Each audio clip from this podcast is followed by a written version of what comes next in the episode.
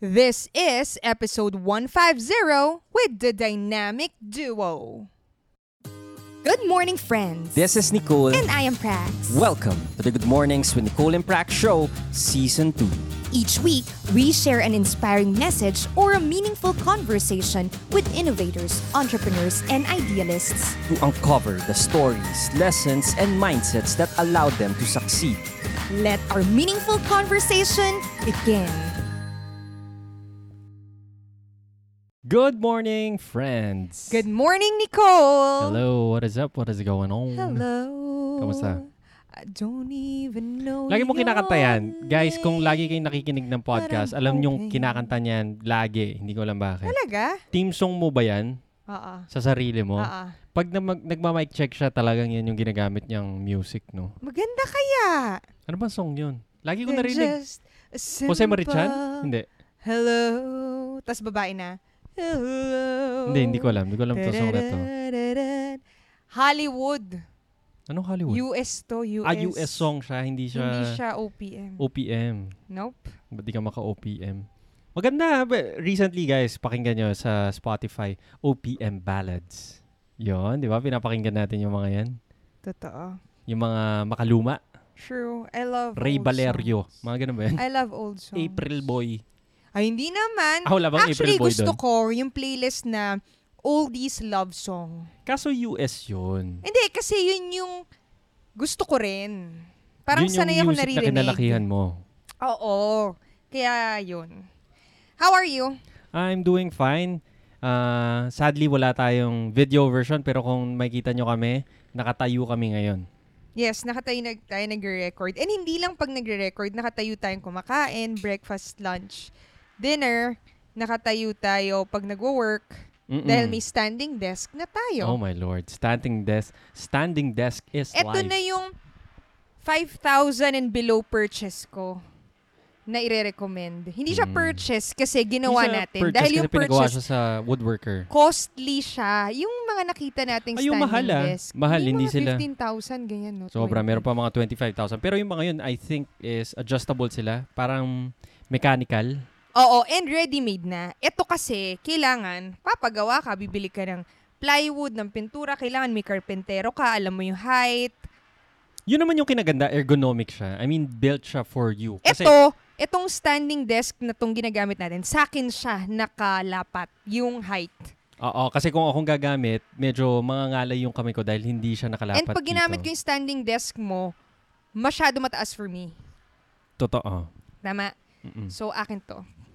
Yes, guys, if meron kayong a bit of money na um, na save and kung may kakilala kayong ano yan, karpentero, madali lang magpagawa actually. Pero, hindi ko sasabihin kung may pera ka or may kilala ka, may need ka muna ba? Bakit ba tayo nag-standing desk? Kasi to begin with, hindi naman ako sold sa standing desk. Tama. Yun muna, ano tama. muna yung problem? Bakit siya magsa-standing desk? Sige, ano yung maraming- problem? Like ikaw, ano ba naging problem ako mo? personally, nung nag-start akong mabuntis, hindi misaligned na yung digestive tract ko. Meaning, dati hindi naman ako ina-acid. Wala akong problema sa pagdi-digest ng food, Ay, oo. pagpapababa ng Ay food. guys, Kasi alam nyo, pag after namin mag-dinner, talagang hihiga siya, makakatulog na siya. Which is very impossible for me. Hindi ko yun magagawa dati. ako talagang higa na ako, matutulog na ako. After dinner, wala na ako paligoy-ligoy pa. I mean, meron. Gusto manood, gusto mo ganyan. Pero hindi Pero walang dahil problem. Hindi ako makahiga dahil ina-acid ako. Pero ngayon, nung nabuntis ako, kasi nagmi-make space for the womb, napupush yung mga organs mo on the sides. So, yung alignment ng digestive tract, hindi siya perfect na. Therefore, kailangan nakatayo ako. Yun yung napansin ko para bumaba yung food, para ma-help siyang ma-digest.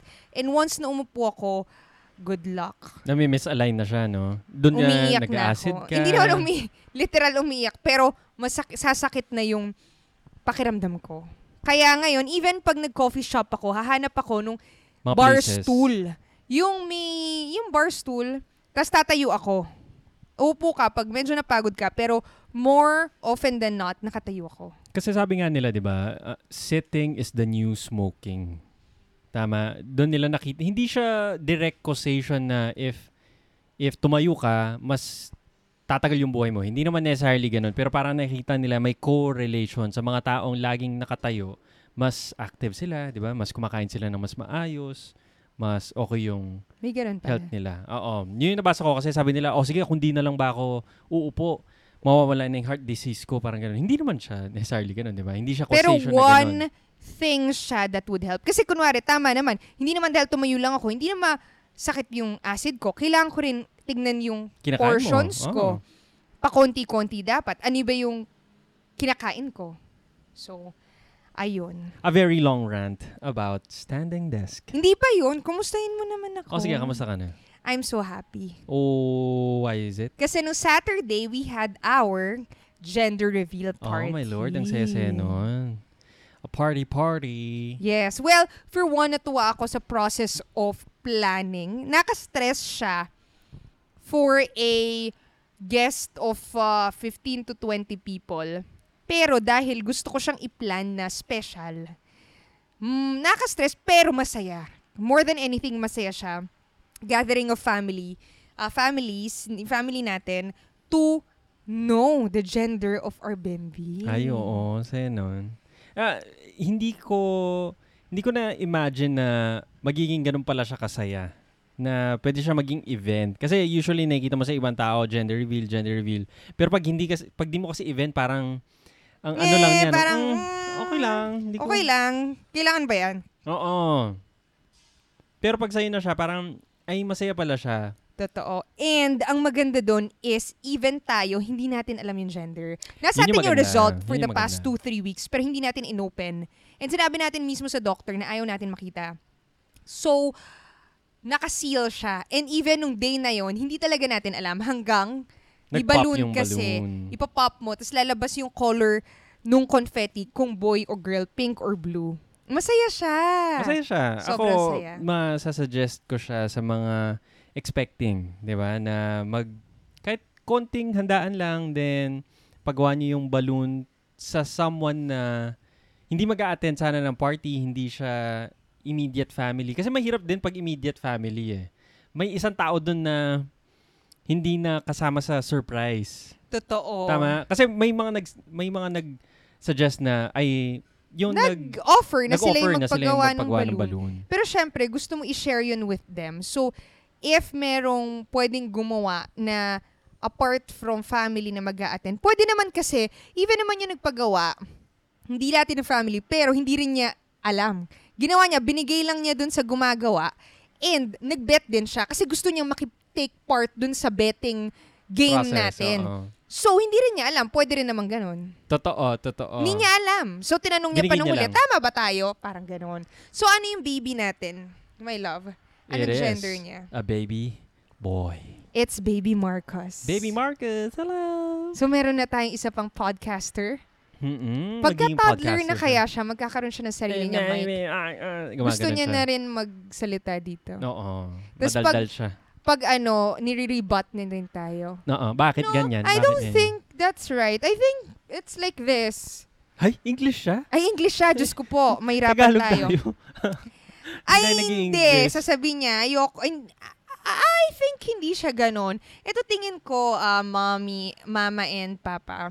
Ang tingin ko, tada, ah, diba? May Pero that's very nice, siyang- di ba? I think magandang i-cultivate yun sa mga kids na hindi naman yung sumasagot silang pabalang pero yung inquisitive nature nila na kinukultivate yun na hindi Gusto sinasyan ko- yun. Totoo, gusto ko may discourse.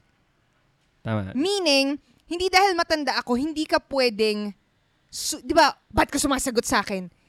Hindi ko gusto yung term na ba't mo ko sinasagot. Pero kasi yung pagsagot, feel ko, nasa point na na-debate. Napaka-piloso po na yun na, eh, feel ko Please pag, don't use that word as ganun. Hindi napaka-piloso po. Okay. hindi, yun kasi yung term na common sa atin. Fine. Oh, pero Hindi, hindi, natin siya. ginagamit yun sa Correct, household correct. yun. Oh. So, asa na ako? Yung Ay, hindi, gusto na, ko i-cultivate yung discourse na tingin ko, pag kasi nagsasagutan na kayo, napupunta na sa debate yun. na Mm, majijirits sinong tama, ka na. Na majijirits ka na, bakit mo ko sinasagot? Yun yung term, ba't mo ko sinasagot? Mm-mm. Pero, if magiging discourse siya, pwede kanyang tanungin, bakit? Bakit ganun yung pinapagawa mo sa akin? Bakit bawal ko gawin yun. Bakit, pwed, bakit yun yung kailangan kong gawin? And hindi dahil, sinabi ko eh, bawal ka lumabas pagka 12 na ng gabi. Sabi ko lang. Pero, i-cultivate natin. Ideally, hindi pa ako actual parent na may kausap Ay, na toddler. Wala pa akong headaches na, di ba? of teenagers. Pero, parang maganda lang to have that discourse. Pag sinabi kong, bawal ka na lumab... Dapat nandito ka na by 12 midnight. Pag tinanong niya, bakit 12 midnight? Ba't hindi 11? Ba't di 1? Ba't di 2? Which is totoo naman. Bakit nga ba? Napaka-arbitrary Arbitrary. niya.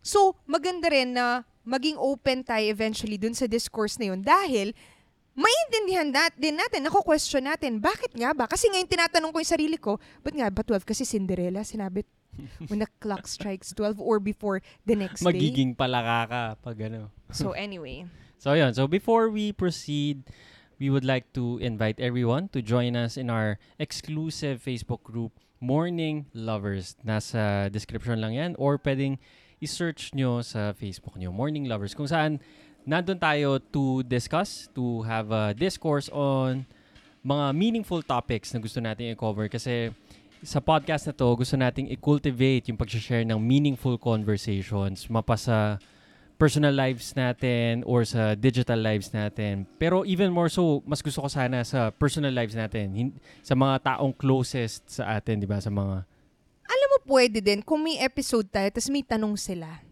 maganda, maganda. Tama. Parang yun yung discourse na ba't ganito yung tingin mo. I mean, kung may hindi tayo na-explain or kunwari meron siyang agree or disagree or something na opinion ng about it ano. na magsaspark ng conversation. Pwede rin, no? Tama. So yan, join us guys. Ah, gusto namin kayong makasama, gusto namin kayong makausap doon.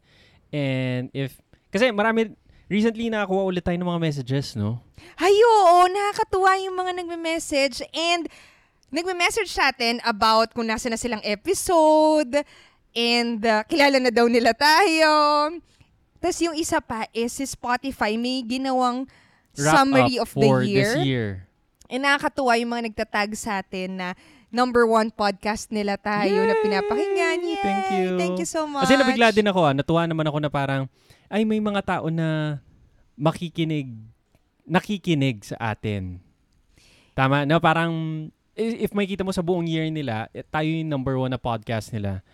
Kasi every week, nagre-release tayo ng, And ang nakakatuwa dun is may mga tao, kasi alam natin na yung time is a resource na hindi, time and attention, na hindi mo mababalik. non-renewable. Napaka-finite siya. And for people to choose to spend that time listening to our conversations is something parang nakataba ng puso, nakakatuwa. Mm-mm. Which goes to show na, ah, meron naman tayong somehow value na nabibigay. And uh, nakakatuwa lang whenever you message us or tag us on those kind of messages or posts. So, salamat. Ako nga Salamat, sinasabi ko nga sa kanila, every time nagme-message sila na as as we have given them value, na I hope ma-pay nila yon forward sa mga real lives nila na i-continue nila na i-share yung meaningful conversations with others sa mga sa personal life nila. Yan. True. That is it. So, what is our topic Ay, for hindi pa ba yun yung topic today. natin? Hindi, hindi pa yun yung topic. Ang dami na natin. Ang dami ko na ata sinabi. Pero in line pa rin naman siya. In line pa rin naman siya doon. Okay, what is our topic for today? Our topic for today is celebrating milestones. Oh, yun pala yung topic natin. or or siguro celebration. Tama? Pwedeng celebration. Yes. Celebrate. Sean. Okay. Hindi align. hindi Natawa alam ko. ako. Na, Hindi, na-lost nawala ka. naman ako dun sa milestone. Bigla may milestone. So celebrations. Pala Celebrate. Oh, pwede rin. Kasi ano yung celebrate mo? Milestones. Tama naman. Nawala lang ako dun sa term. Kasi parang wala siya dun sa ano. Pinag-usapan natin. Pero tama. Celebrating. Kasi ano yung isa-celebrate mo? But milestones. Oh, yun. Sige. Anong context? Anong context natin? Okay. Ang context is, ikaw yung magbigay ng context. Ikaw yung nag-setup nun eh. Ay, oo nga pala. Ako, sa akin pala yung context na to. So, for the first time in my professional career is, hindi naman nag-head exactly, pero nag-organize ako ng Christmas party, which is dito sa maliit na business namin, dito sa condo kung saan tayo nakatira, may kakaunting staff na tayo and may mga kakaunting nagtatrabaho tayo. Then sabi ko lang na parang, um, mag... Kailangan hinihedge mo What do you mean? sa ating maliit na business, sa maliit na condo, sa ating konting staff. Alam mo, yun yung nap- narinig ko sa sinabi mo. Be, you have to own it. Oh, go. Sige, Regardless help me, help kung me, help isa o lima yung staff mo o isang daan, me. Help may me. staff. Help me. Regardless if eh, kumikita ka ng 10,000 o isang bilyon, may business. Oh, go. Oh, help me make that context. You're making it hard for me. No, I'm not, but I'm calling you out because Thank I you, thank know you that so it's much. something you worked hard. Oh, so how would I say it? Say it as you would say something without hedging. Ah, okay. No so, sa hedging. business namin, with our staff and our workers, sinabi ko na let's celebrate. Dahil for the past one year, na itawid natin siya ng successfully. Kasi starting last year, talagang kung makikita nyo yung kung saan kami nakatira, eh talagang parang haunted house yan.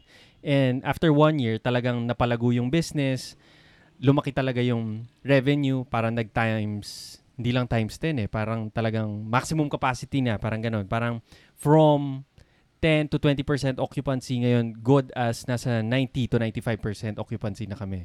And sabi ko lang, isang party lang to thank the people na tumulong sa atin into making this happen. So yun, so nung kailan ba yung party namin? December natin kasama Natin, ako. natin. Last last week? December 6. Oo, last week Friday. Then ay wait. So marinig nyo to forward na eh. December 17 na to eh. So Oo. December 6 kami nag-celebrate. And after nung party na yon, after nung saya, after ng halakhak and everything, doon ko lang na-realize na kasi before, mag attend ka ng Christmas party, in-invite ka lang. Or manunood ka lang, kakain ka lang. Hindi ikaw yung nag-isip behind it or hindi ikaw yung project lead. Most of the time, kakain ka lang eh. Parang Wala ka observer ka lang. Wala ka sa behind the scenes. Then, after nung party na yun, naglakad tayo sa sa parade grounds and parang may may effect siya sa akin na parang even after nung nung party na yun, natutuwa pa rin ako na parang ah ito yung ibig sabihin ng pagse-celebrate ng milestones or nagiging thankful ka sa mga taong yun dahil dahil itong time na to, ngayong ginawa ko na tong party na to, deep down inside, talagang thankful na ako dun sa mga taong yun. Na parang may personal ano yun, weight siya sa akin, yung party na yun. So parang sabi ko lang na parang, ah, ganito pala. Kaya pala nagse-celebrate yung mga tao ng mga milestones. Kasi dati, medyo iffy ako about social events. Parang, hindi naman ako yung the first person na talagang, ay sige, gusto kong pumunta sa party nyo. Talaga, let's celebrate or something. Parang, hindi, uwi na lang ako. Manood na lang ako and magbasa or maglaro or something. Pero ngayon parang, ah, December is a special month for us na kung saan we get to stop, we get to take a break, we get to thank the people na thankful naman tayo. Ito yung naalala ko, dati, every time na may mga birthday celebrations, kura invited ka, pe, pupunta ka, pero parang, ah, pupunta ba ako? Hindi. Parang mas okay na ako magstay sa bahay. Kasi hindi naman talaga ako malabas na tao. Tapos, iniisip ko, wow, grabe, yung mga taong to, talagang magsispend sila ng time to organize a party, invite people, para mag-celebrate ng birthday. And ako, naisip ko, hindi ko gagawin yun. As in, siguro, once lang ako nag-celebrate ng party ko, ay, ng bar- birthday ko, 20-something ako. Basta once lang yun. As in, once lang yun. And hindi ko na siya ginawa ulit. Well, for one, ako yung tao na, may pupunta kaya? Alam mo bakit? Kasi ako mismo, hindi ako committed sa mga party dahil hindi ako party person na, oy, may party ako, count me in. Hindi. Yung parang, ah, sige, hintayin natin hanggang malapit na. Kasi, hindi, unless talagang gustong gusto kong pumunta. Pero more often than not, more than hindi gustong pumunta, hindi lang talaga ako malabas na tao. So, ako, given that, ako mismo, iniisip ko, bakit ko kailangan mag-celebrate ng birthday or any uh, event? Until, ginawa natin yung, for one, ang unang biggest event na inorganize ko would be yung Wedding. wedding. Yun talagang malaking event yun. And ang unang-unang sinabi natin, kasi milestone yun sa buhay natin, which is totoo. Magpapakasal tayo, commitment siya for lifetime, and you want to share it with family. Ang sinabi pa nga natin, ikaw rin kasi hindi ka naman mahilig mag-organize ng parties. Parehas tayo. Kaya sinabi natin, sige, bakit, inisip pa nga natin, di na lang ba pwede pakasal na mabilis? Yung, just to get the papers done. Until na-realize natin na, de, sige, gawin natin to for our family. Which is, yun yung naisip natin, okay, gagawin natin to for our family. Hanggang, ginawa natin natapos, and looking back, hindi natin siya ginawa lang for family, pero para sa atin din siya. Kasi doon natin na-realize na, masaya to have this celebration with family and friends and to share this milestone, this celebration with them. Parang yung sinasabi mo, you're being thankful for everyone na naging part ng buhay mo and naging sino ka. And ngayon, as you take a new chapter in your life, gusto mo, nandun sila to witness it. Which is feel ko, the same dun sa Christmas party. Tama? Ito yung milestone, ito yung mga taong kasama mo. And as you take a new year, a new chapter, nagpapasalamat ka sa kanila and gusto mo, pati yung mga tenants na iba nandun, gusto mo kasama sila for next year. Tama? So, yun yung isang kagandahan ng party. Hindi ako talaga mahilig, pero nung ginawa natin sa wedding, tuwang-tuwa ako. Hanggang ngayon naalala pa natin how special it was. And ngayon, ang next to that would be yung gender reveal. Yun mas maliit kasi ilan lang yung invite natin. 15, 18. Oo. Pero alam ko na, kasi kunwari yung wedding, ilang months of preparation yun. Ito, the same. May preparation ka rin. Tama? Eh, masistress ka, anong gusto mo liit, gusto mo perfect, ganito, ito yung budget mo, invite mo to, pupunta ba si ganyan, ganyan, etc.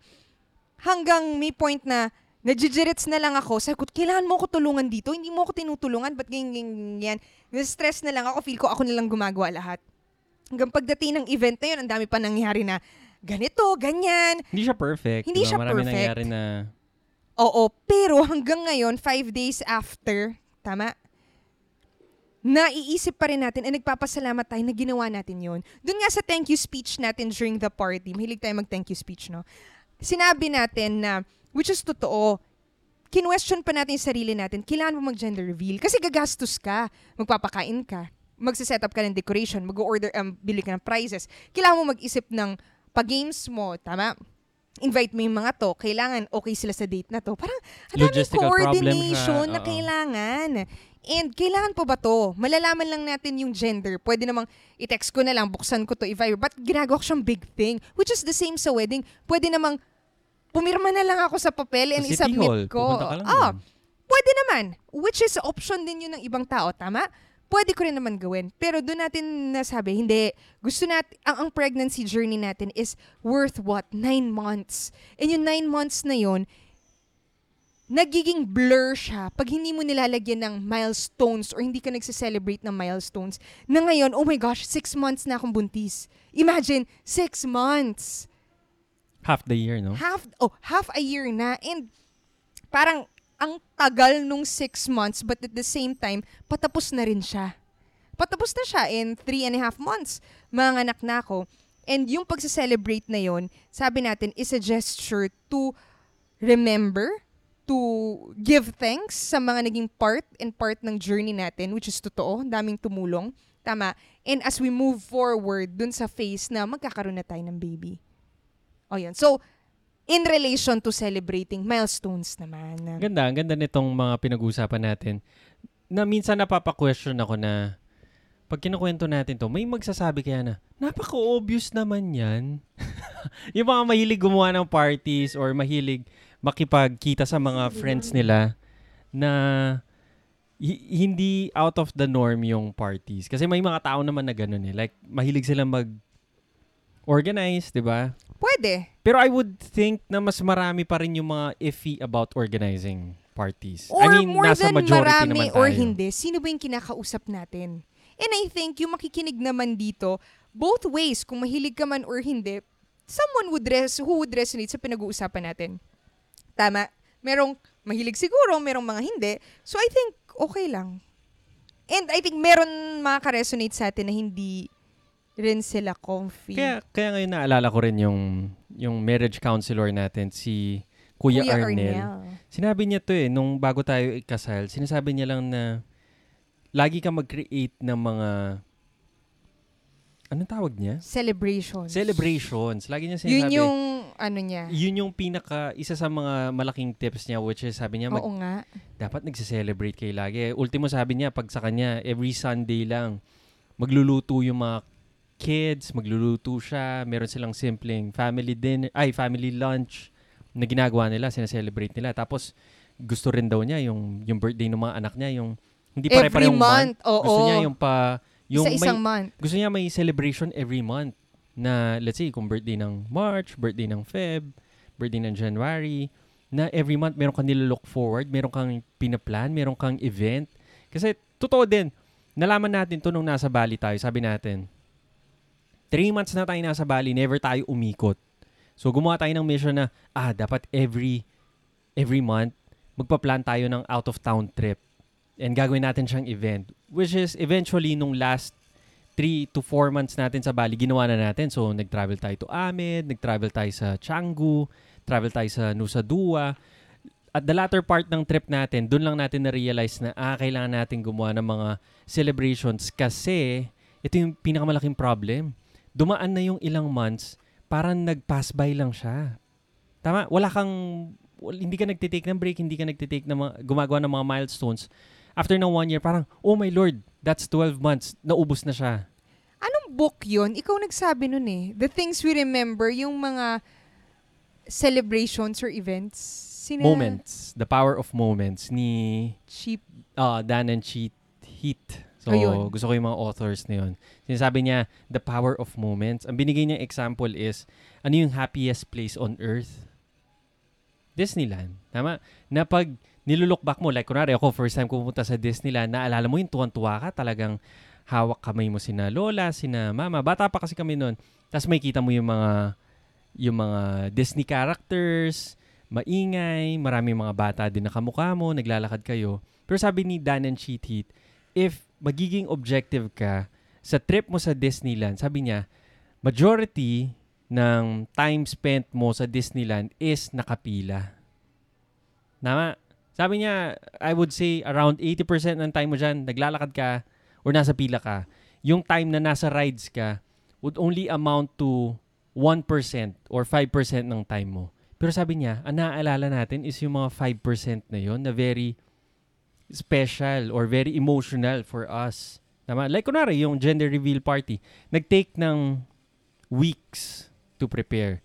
Pero yung moment na pag-pop ng balloon and makita mo na blue yung confetti, yun yung maalala natin. Hindi naman natin naalala yung najijirits ka, hindi kita tinutulungan, najijirits ka, ano kaya yung bibili mong balloon, najijirits ka, paano kaya isa style to. Hindi mo naman maalala yun eh. Ang naalala mo is yung tuwa na na-feel mo nung nagbilang tayo na 1, 2, 3, then pop. Tapos tuwan-tuwa lahat tayo. As in, yung video na yun, paulit-ulit natin pinapanood. Would only last a minute compared sa weeks na pagpe- pagpe-prepare mo, no? As in, naghihiyawan tayo, sumisigaw tayo. Diyos ko po. So yun, yun lang naman yung sinasabi ko, yung about celebrations. The same goes with everything we do. Magde-deliver ka ng speech, nasa stress ka ng ilang araw, ilang linggo, pero after mo i-deliver yung 7-minute speech or 1 hour, depende anong i-deliver mo, yun yung naaalala mo, and tuwang-tuwang tuwa ka doon. Lagi, na, nagluluto ako, magluluto ako, talagang, o sabihin mo na, simpleng luto, 30 minutes, 45 minutes. Breakfast. Pero pag kinain na natin yung pagkain natin, tuwang-tuwa tayo for 5 minutes. Five minutes lang yan. 5 minutes? Parang, Ubus na. yun na yun, yun na yun. Pero, pag iisipin mo, yun yung highlight na food ko pag umaga. Tama? Yung favorite natin na pancake with oatmeal or kung may sardo ka. Pero yung preparation nun, ay talaga naman, gutom ka na, pero kailangan mo lutuin. Totoo. So moving forward, I would say it's about since it's December 17 by the time nalalabas tong episode na to. And in a few days, we're going to be celebrating Christmas. Uh, isang holiday na napaka-espesyal talaga sa ating mga Pilipino na talagang may may kaakibat na emotional tug sa mga heartstrings natin na inisip mo, paano mo i-celebrate to? Kasi if titignan mo, isang araw lang siya sa 365 days mo. Kamukha nung sinabi natin kanina, 1% lang to. Or less than pa sa buong year mo. How do we make it memorable or how do we make it special? Alam mo, bago ko sagutin yan, naalala ko nung nasa Bali tayo, hindi tayo nag-celebrate ng Christmas. Hindi nga. Hindi tayo nag-celebrate dahil for one, walang Christmas celebration doon. Walang dahil Christmas Hindu, vibe doon. Hindi sila Hindu nagse-celebrate ng ganun doon. yung religion nila. Hinduism. Tama? So, at that point, sinabi natin, ah, okay, so bakit kailangan nga ba mag-celebrate ng Christmas? Eh, to Totoo, begin tinanong with, ko yun. Oh, hindi naman tayo fan of Christmas. I mean, hindi Christmas, pero hindi tayo fan of making a big or an event out of things. Totoo. Tama? Naalala Mas ko yun. participants tayo. Sabi mo nga, kung may Christmas party, nagpa-participate ka. Kung may party, ah, baka mag-attend ka. Pero hindi tayo Hindi ako nag- gagawa. Hindi ako mag... lead, tama? Pero ngayong na-try na natin, parang masaya siya. Masaya pala siya. Actually, ngayong na-try natin, parang, ah, may mag attend naman pala. Kasi they also want to share the happiness with you. Provided na part sila nung journey na yun, kung ano man yung sineselebrate, tama? And doon mo ma-prove na, ah, masaya pa sila, pala siya and worth it siya. Lagi mo nga sinasabi, sinasabi, babalik ang pera, which is totoo. As long as afford mo, no? Babalik ang pera and yung moment na yun, hindi mo na mababalik. Mababalik ko ba yung moment na nalaman ko anong gender siya? Tama. Pero yung ginastos natin doon, mababalik mo siya. Totoo. Tama? And yung effort na ginawa mo. So, inisip mo lagi, yung moment na yun na mababalik-balikan mo nga, nag invest ka sa Moment. experiences, moments, no? So, going back dun sa celebrating Christmas, hindi ko alam kung tayo lang to baka, pero sabi ko nga, merong makaka-resonate na Marami. may time na hindi masaya yung Christmas, especially kung kid ka. Pero at some point, parang, bakit ko pa sineselebrate? Kailangan ko pumunta dito, da, da, da, da.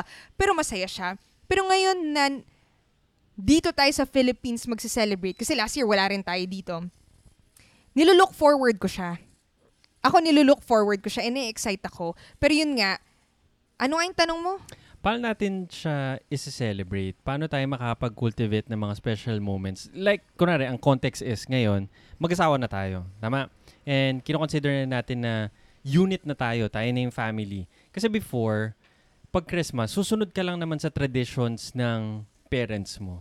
Tama? Sila yung king and queens of the household na sumunod ka kung ano yung tradition namin, ikukultivate ko to sa'yo. Tama? Ngayon, may sarili na tayong unit as a family. Nung naglalakad tayo the other day, sinabi natin, ano kaya gagawin natin sa Christmas? I mean, tinanong ko, sabi mo, ah, gusto mong pumunta sa kina lola mo. Which is to, gusto ko talaga. Oh, gusto mong pumunta. Pero sabi ko, and, I mean, hindi lang yun naman yung part ng Christmas. I mean, anong gagawin natin prior doon? Di ba? I mean, paano tayo magse-celebrate? Paano tayo gagawa ng sarili nating rituals? Di ba? Ano yung mga sarili nating culture as a family? Na ang gandang upuan din pala or pag-usapan. Oo nga. I think rather it than calls parang- for a sit down. Oh, rather than nagiging reactive ka lang na susunod ka lang. Kasi ang bilis kasi na sumunod lang. O sige, punta tayo doon. Maki ah, gawin lang natin yung Dahil ito yung tradition. Oo. Pero ang ganda rin na parang, ah sige, what if may sarili akong tradition? Paano ko siya gagawin? I mean, ano yung mga special na gagawin ko about it? Ngayong may liberty na ako to do it on my own. Totoo. So yeah, I, I think, eh, hindi naman challenge, pero parang suggestion siya for people who are who are starting out on their own na rin, di ba? Pero I would say, hindi rin naman nagtitake away ng value if nagsistay ka pa rin with your parents kasi I would think na masaya din naman yun. Like yung paulit-ulit na ginagawa, di ba? Tapos nag improve siya. Last year, ganito yung ginawa namin. O this year naman, dadagdagan namin siya ng ganito. Totoo. Ako naman, ang isang bagay na regardless kung ano mapag-usapan natin dun sa how do we start our own tradition, if we want to, is ang hindi ko tinatanggal is gift giving. Ay, oo. Eh, yan naman talaga. Kinukomment ko naman talaga sa'yo yan. Talagang, kung pwede lang namin videohan, papakita na namin sa inyo. Ito yung, mm, ang daming gifts na dito sa, which is very foreign sa akin. Dahil ako personally, hindi, hindi ako nagbibigay ng gifts pag Pasko. As in, tamad talaga akong mag-isip. Nahawa mo na lang ako sa gift giving. So, yung gift giving is a tradition na meron kami na every Christmas.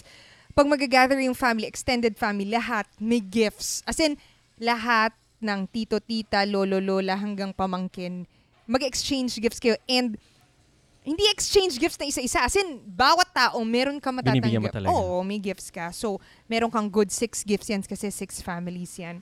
And nakakatuwa, kahit ano lang yung makuha mo, tapos may aginaldo ka, yung meron kang binubuksan during that time. And naging tradition na hanggang eventually, nung nag-start na ako mag-work, ako mismo, nagbibigay na ako ng gift to, hindi naman sa lahat, immediate family and yung mga tito-titas, yan. And dun ko napansin na event yung pag-open ng gift. Yun yung naalala ko. Pero just like an event, meron siyang behind the scenes na ang mga to, nag-start tayo mag-shop. November pa. Diyos Hindi, po. October pa. October pa. I think so. 'Di ba? Kasi pinako na yan November eh. Eh, syempre nabili na yan before. So, start ka na ng October, yan, mga Burr months. Isip ka na, and then hanggang December. So, patapos na tayo. Almost done na tayo niyan. May kulang pa Almost. ba tayo? Meron pa. Isa? Dalawa? Isa, tsaka yung mga boxes. Ah, okay. so, medyo yun. marami pa. So isipin nyo guys ha, three months of Pero hindi lang naman kasi yung ginagawa mo and gusto mo siya ma-enjoy. Pagka gusto mo siya gawin, gagawin mo siya. Pag hindi, hindi din. Ako hindi ko siya gagawin. I mean, pero tutulong naman ako mag-isip. Bumili. Pero yung pag-gift wrap, as in, guys, kung makikita nyo talaga, napaka, parang binalot sa rustans yung mga gift. O hindi rustans. Ano? Mas, maganda. Maganda Masyalan pa. Wa- eh, yung, Ano pang sa, sasyalan sa rustans? Hindi, yung rustans kasi para siyang SM, meron lang silang gift wrapper na may Ah. ribbon. Hindi naman nila lalagyan Hindi ng nila gagawin ornaments. ganito? Hey, Beck, sinong gagawa ng ganyan? Yung mga custom na pack na mag-gift wrap Pero maganda talaga. Ito yung mga tipong pang Pinterest. I would say, Yun yung inspiration ko, Pinterest. Oh, maganda, maganda talaga. Ako, kung pwede, dapat picturean natin to tapos i-post mo sa Instagram mo para makita nila. Tama, picturean mo naman na maganda. Oh, ako ang sasabihin ko nga, ito na-realize namin to na kung ano man yung ginagawa mo, napakalaking factor ng packaging. Totoo. Tama? Sobrang laki. So pag nagbibigay ng gifts, hindi ako pwede mag-take ng credit kasi mas ginagawa mo to na sobrang ganda na talaga ng mga packaging na feeling ko nagta-times 10 yung value ng binibigay mo. Pag maganda yung packaging niya. Which is the same. Ito, magde-deviate ako. For example, yung cloud kitchen na sinasabi mo. Wait, ano? Ba't, Hindi, ba't mo inopen bigla magde-deviate ako yun? because of packaging. Deviate. Okay, sige. Deviation siya. Anyway, ang concept tol. lang, o Con- sige, hindi explain cloud kitchen, kanya. fine. Oh. Ito mas madali. Item from China. What do you mean? Kasi sa Yung China, mga nabibili sa Shopee or Lazada. manufacture lang siya, tama? Kunwari, made in China lahat. Even yung iPhone, made Actually, in China siya. yan, Made in China na. Okay, so for example, bumili ako ng isang, ano ba yung binibili sa China? Balloon. Balloon! Ayan, balloon sa China. Pag binenta mo siya as balloon na naka-plastic, bibenta mo siya, siguro dagdag ka lang ng ilang per, eh, percent, 10% lang, 5%, di ko lang ilang piso lang yon. Pero what if ito nakita ko sa social media, bumibili lang ako ng balloon sa Shopee galing China diretso, which is sobrang mura. 20 pesos, 30 pesos. Oh, tas may nakita akong social media influencer na nag-organize ng party. Nag-thank you siya dito sa Facebook. Hindi ko matandaan ano yung Facebook platform Stylist. na yon. Styling ano siya na all your party needs nandito. Mm. Kinurate niya yung exact ah, items na nakikita ko sa Shopee doon. I am sure nung binili niya yon and shinout out siya ng social media influencer, hindi na ang presyo nun is 20 pesos per 10 balloons. Eh, nagigets mo? Kasi nakapackage na siya, nandun na yung effort na pagmamarket. Meron kang influencer na social media, nakakurate siya, binibigyan mo na ng tips paano nila gagamitin. Yung picture, yung pagka-picture, maganda na. So, yun yung packaging na sinasabi natin. It's the same item na mabibili ko for 20 pesos, pero pwede mo siyang mabenta ng 100 pesos. O let's say ngayon, let's say, sa mga katulad ko na hindi naman mahilig magbalot or more than sa hindi mahilig, walang capacity or walang skill. Like kunwari ako, I would say wala akong skill na magbalot. I mean, kaya ko pero hindi ganun kaganda, hindi kamukha na sa'yo. Ano yung tips mo for people like us? Ako, hindi ako nag-start na ganyan. Okay. Nakita mo naman last year, hindi naman ganyan. Pero, ito yung difference. Dati nga, bibili ako, tapos kung ano yung paper bag niya, ganun ko siya bibigay. Kasi maganda yung paper bag. Kunwari, Roxy yung paper bag. Or kung... Roxy mo na ibibigay. Oh, nakaganon lang na Ah, paper okay. bag. Hindi ko na siya ear-wrap. Feel ko nga, ang first step is, kung ano mo yung idea, is it gift-giving? So first, ang important is, yung content magugustuhan nung bibigyan mo. Tama? Kasi yun, nagtitake tayo ng time. Bago ko ibalot yan, merong back and forth na ano yung bibigay muna, ano yung ibabalot. Tama? So, I think, if nagsastart ka pa lang sa gift giving, important na mag-set aside ka ng good, hindi naman araw-araw, pero a week or two, to parang isimmer mo lang yung thought of ano kaya yung okay na gift sa isang tao. Kasi hindi naman agad-agad magpapop yun. Or minsan nagtatanong nga tayo eh. Kunwari, tinatanong ko, uy, anong gusto sa isang kapatid ko? Tatanong ko yung gusto ng isang kapatid ko. Kasi baka alam niya, 'di ba? So yun. And then, next would be, sobrang simple lang. Ang ginawa ko lang dati is pili ka lang ng good gift wrapper. Tapos i-wrap mo. Kung ayaw mo mag-wrap, kahit paper bag lang. May nabibili na ready-made na paper bag Mm. na maraming mga cute na, 'di ba? Or parang Pumunta mga tayo, craft box. Craft ganyan? boxes. Lagyan mo lang ng ribbon. Or yung mga ganyan, uh, paper bag, craft boxes, tapos lagyan mo madali, lang no? ng ribbon. Mas madali yun, hindi ka na magbabalot or anything fancy. Tapos lagyan mo ng card. Or bumili ka sa SM, tapos pabalot mo. Totoo. Sa SME, free gift wrapping for minimum na 500 ata na yung item. Hindi Pero kung, Kahit- meron. ah, Pero may kung naka-prestige ka, wala. Parang Ah, ganon. okay. Yung prestige card. Pwede mo rin pabalot. Basta I think ang important is merong element of surprise din na ako gusto ko yung may binubuksan. Totoo. Hindi yung i-hand out na lang sa akin tas nandun na. Pero yung may binubuksan. Yun, okay bang tip yun? Yun, maganda, to, to maganda. begin with, bili ka lang ng... And mag-set aside ka ng budget kasi may cost yung pagbili ng paper bag and gift wrapper kung gusto mo. Pero yung sa SM, libre yung gift wrapping nila. Ako, I would say, you don't have to give everyone naman. I would say, unahin na yung mga family, tama? Then yung mga loved ones. Yung mga gusto mo talagang bigyan ng gift. Totoo, yung genuinely na gusto mo bigyan ng O, kasi- gift. Feeling ko ikaw napaka-advance. Parang feeling ko ang dami nating bibigyan. Marami ba? Hindi naman, marami relative sa kung ano yung used to ko. Kunwari ako, parang mag-isip ako lima lang. Ah, okay. Tama, four, five people lang. Like, yung sa'yo parang, would you say mga around 30? Hindi naman. Mga ganon. Around 30, no? Kasi, sabi mo nga kanina, yung isipin mo ano yung bibigay mo. Yung part pa lang na yun, mas mahirap yun actually eh. Yung mag-iisip eh, kung ano yung bibilin. Totoo. Tama, kasi yung pagbili ngayon, napaka dali na lang. May Shopee ka na, may Lazada, kung ayaw mong bumili sa mall, mabibili mo na kahit saan online eh.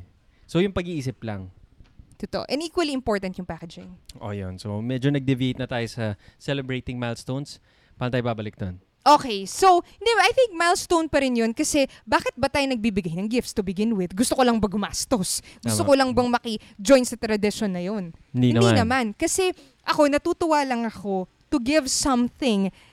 Hindi to give something, but to make a person smile with the thought of naalala ko siya na may bubuksan siya that day na special. Na alam ko, yung event na yon for us Filipinos, or for my family, kasi mga bibigyan ko, kilala ko sila, special siya, na nilulook forward nila, may, may open sila, kahit ano yun. Kasi tradition, parang nakagawian namin yun. Hindi dahil tradition lang, pero it makes us smile. Na kunwari, may marireceive ako, kahit hindi ako fan ng gift na yon matutuwa lang ako sa thought na inisip niya ako, pinag, binilan niya ako, may bubuksan ako. Usually naman, hindi naman lahat ng bibigay sa akin gusto ko eh. Minsan hindi ko kasha, ganyan. Pero the thought of meron akong binuksan and inisip niya ako, natutuwa ako. So yun yung gusto ko actually, kaya magbibigay ako. Yun yung, ano bang tawag doon? Um, celebrating milestones. Parang sharing that happiness. And isang taon, 365 days na, I mean, bibigyan mo kasi may pinagsasamahan kayo, dun mo lang siya, apart kung birthday niya, kung nagbibigay ka, dun mo ipapakita yung appreciation mo sa kanya o your thoughtfulness. Parang somehow, milestone shared with them yun. Hindi ko man kaya i-reciprocate yung mga help na binigay sa akin or what, exactly the same form. Pero yung thought and effort in making them smile or mabibigla sila na may gift ka sa kanila, 'di ba? Is something na share ko yung happiness. Yan. That is it. Also, And what I do you think- think? It's a perfect way to close this episode din na it's a milestone for us. It's episode 150. A hundred? Yeah. A hundred. 150. 150. 150. Episode 150 and thank you for celebrating this milestone with us. Kung nakikinig ka ngayon sa radyo, teleradyo. Wala na radyo eh, no? Sa ano na Hindi lang tayo to. teleradyo kasi hindi tayo nag-upload ng video. O sige, sa sa speakers nyo, di ba? Sa Sa phones nyo. headset. Yan, nakikinig kayo. And ito rin, it's our way of giving thanks sa inyo na nakikinig. And we would like to tell you guys then na we are celebrating our milestone na itong Pasko and for this coming New Year. And magtitake kami ng season break. Yes. Kasi another milestone for us to have season 2. And ngayon, uh, i-close natin yung season to prepare for another season next year. Yes, a better show for you guys. Mag-iisip ulit kami, re-strategize, think about new content. And I think very apt din na ngayong Christmas, nagtitake ng breaks yung mga tao. And meron na tayong episode about breaks, but something lang na kailangan mo rin ng space. Tama? To detach. Parang sinabi natin nga, celebrating milestones. Kailangan nun, kailangan mo rin mag-take ng break of celebration. Kasi yung celebration per se is not your usual everyday thing. Tama? So, take tayo ng break to think about things and appreciate things and just to relax ngayong Mm, relax. Kapaskuhan at New Year. And with that, nagpapasalamat tayo sa ating mga listeners. Salamat sa iyo na nakikinig ngayon sa amin for being with us for the past uh, episodes or all episodes, past 150 episodes or kung itong episode lang man. Thank you so much. And we look forward, of course, to having the new season next year. Yes. So ayan guys, we wish you a Merry Christmas and a Happy New Year. Yes, Merry Christmas and Happy New Year. And while we're out, you can, of course, connect with us still sa ating Facebook page, Good Mornings with Nicole and Prax. Or kung Instagram man kayo, we have personal accounts doon. Ako at Prax Yap. Nagche-check ako. And ako at Nico Policarpio pero hindi ako active. I need to be more active dun. Baka isang part yun ng season 3 mas magiging active ako sa social media. As in, very absent ako sa social media ko. Okay, so pwede yan sa Facebook page natin. Send us a message or comment there or sa Instagram or better yet, join the Facebook group where will we are uh, at. Yes.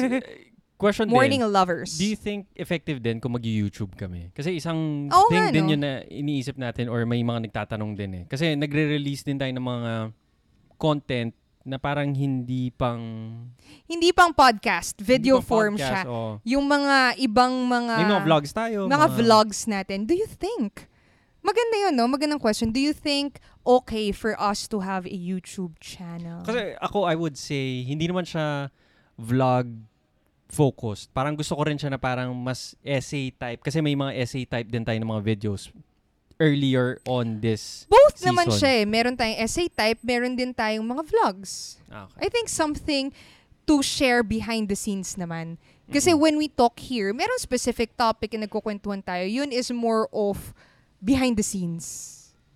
So yun. Yes, is it a yes for YouTube or a no? Send us a message sa ating Facebook page. We'd love to hear from you. Okay, guys.